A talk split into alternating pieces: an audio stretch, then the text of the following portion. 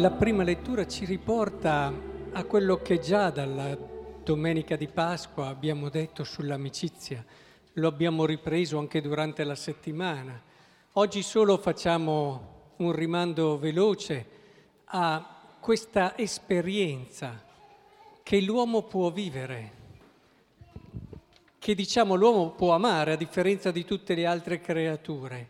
Bene, il profumo dell'amore è proprio l'amicizia quel rapporto che fa di due persone una cosa sola, proprio come diceva, la moltitudine di coloro che erano diventati credenti aveva un cuore solo e un'anima sola.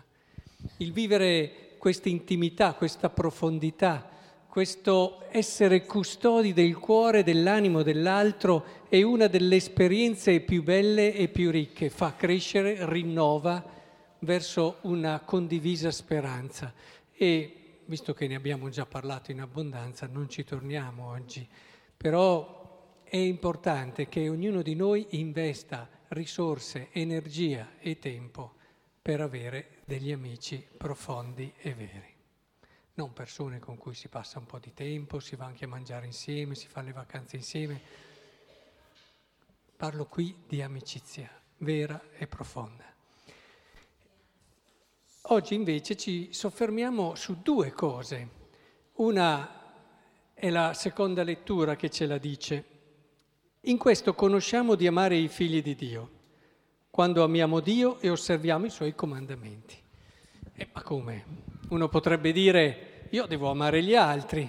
Allora mi vado a leggere, non so, quella ventina di libri di psicologia umanista, cioè, prendete Fromm che ha fatto un grosso successo, Carl Roger, che mi parlano della relazione in un modo fantastico.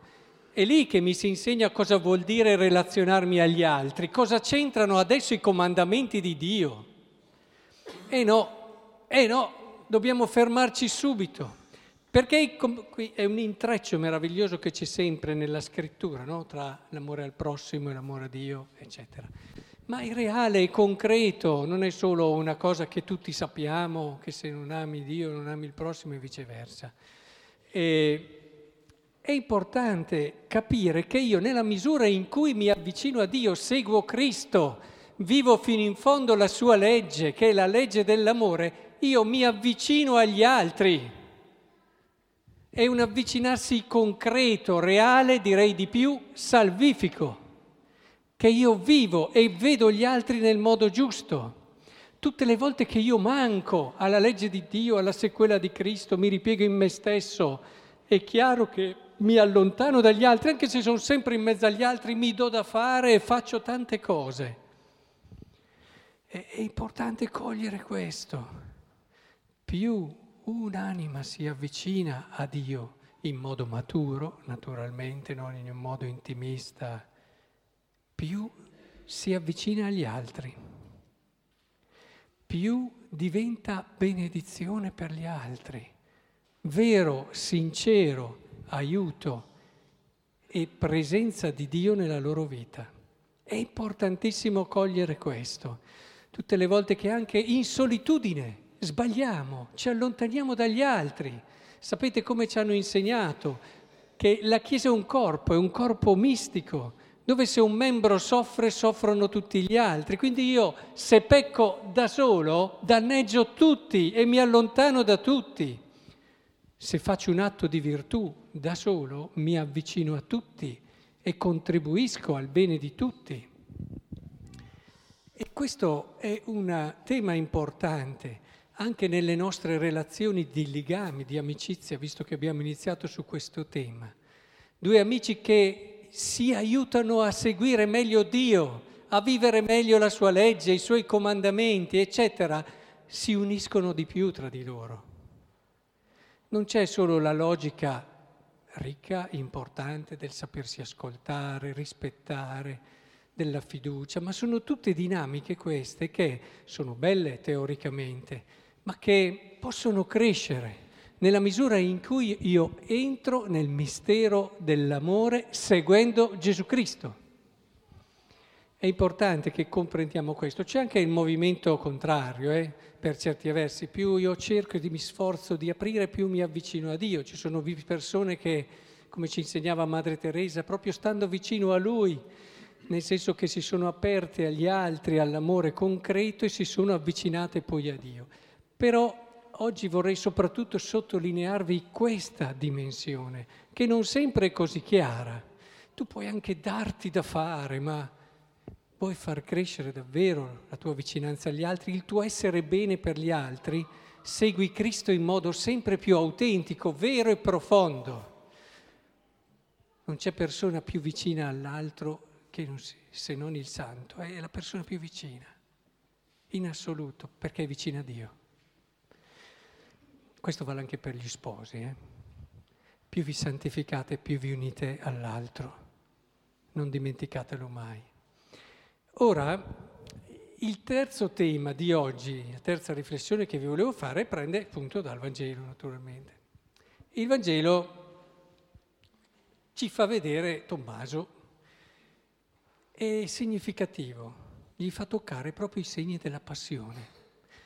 E allora si potrebbe pensare in modo molto rapido, ma sì, è chiaro, gli vuol far capire che sono proprio io, lo dice anche Gesù, certo, vuol fare capire sicuramente, guarda, sono quello che era là appeso alla croce che avete visto morire e sono qua e sono vivo. Ma c'è un significato spirituale che per me è più importante di questo. Cioè, che cos'è che vuole far capire Gesù? Che non potrai mai entrare nel mistero del risorto e della risurrezione se non passi da quelle piaghe lì se non passi dal Calvario e dalla croce. Ti illudi, ti illudi. Molti hanno l'idea della risurrezione come il Tana libera tutti.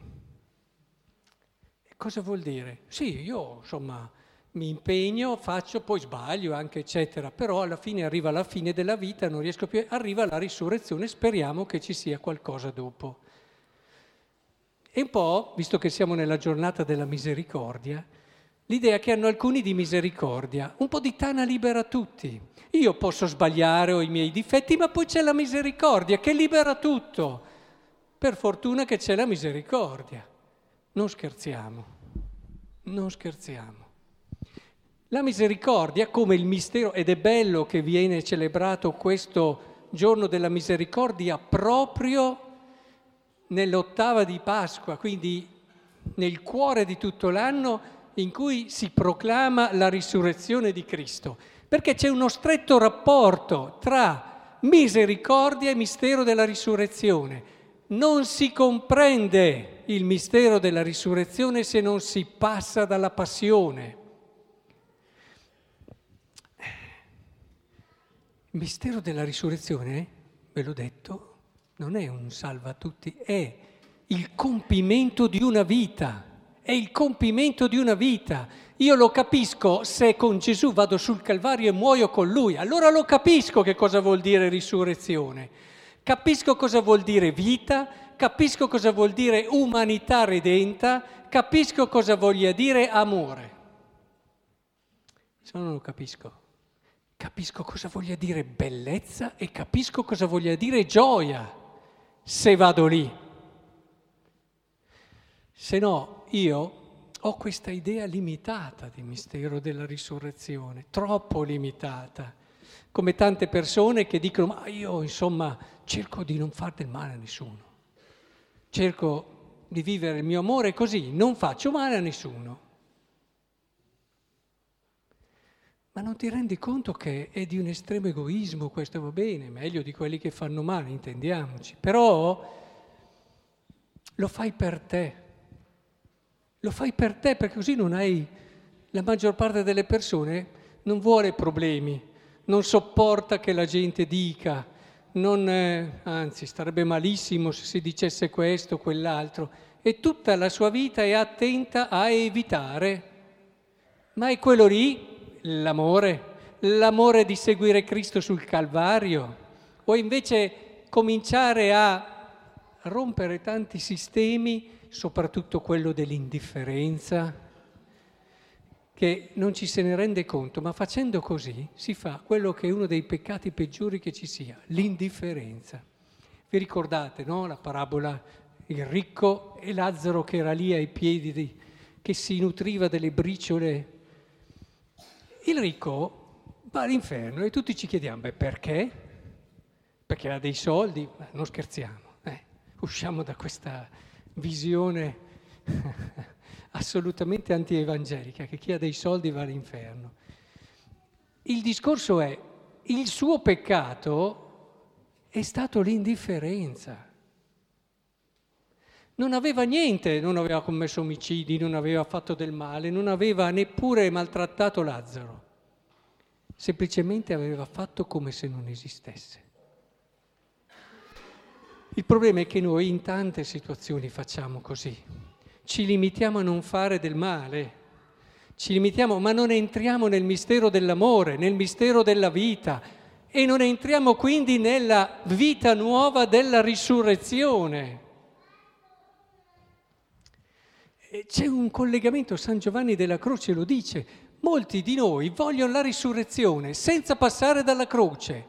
E mo non è mica possibile. Cioè quanti di noi dicono, beh, speriamo che ci sia la risurrezione dei morti, ma non si chiedono mica, allora io devo seguire Cristo sul Calvario e dare la mia vita per gli altri. No, quella parte lì la dimenticano. Speriamo che ci sia la risurrezione che Tana libera tutti. Non va bene. Non va bene nel senso che si perde quell'opportunità bella di entrare fino in fondo nella vita. È in questo che davvero io mi raccomando, cercate, cercate di toccarle quelle piaghe lì, di toccarle, allora entrerete in un mistero nuovo.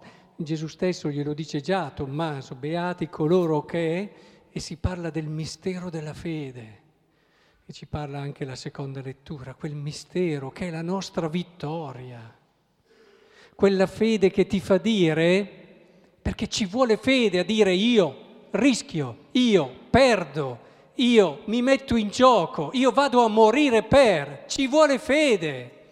La fede non è solo io credo in Dio che mi hanno insegnato il catechismo, ma vuol dire io credo che a stargli vicino e andare sul Calvario sarò un uomo felice e riuscito. Questa è fede e questo vince il mondo. È importante che comprendiamo questo perché ci aiuterà tanto a vivere una bella vita e ad essere davvero in mezzo agli altri come segno luminoso di Cristo risorto. Il mondo ha bisogno di questa luce, ha bisogno di questa felicità vera, ha bisogno di questa pienezza.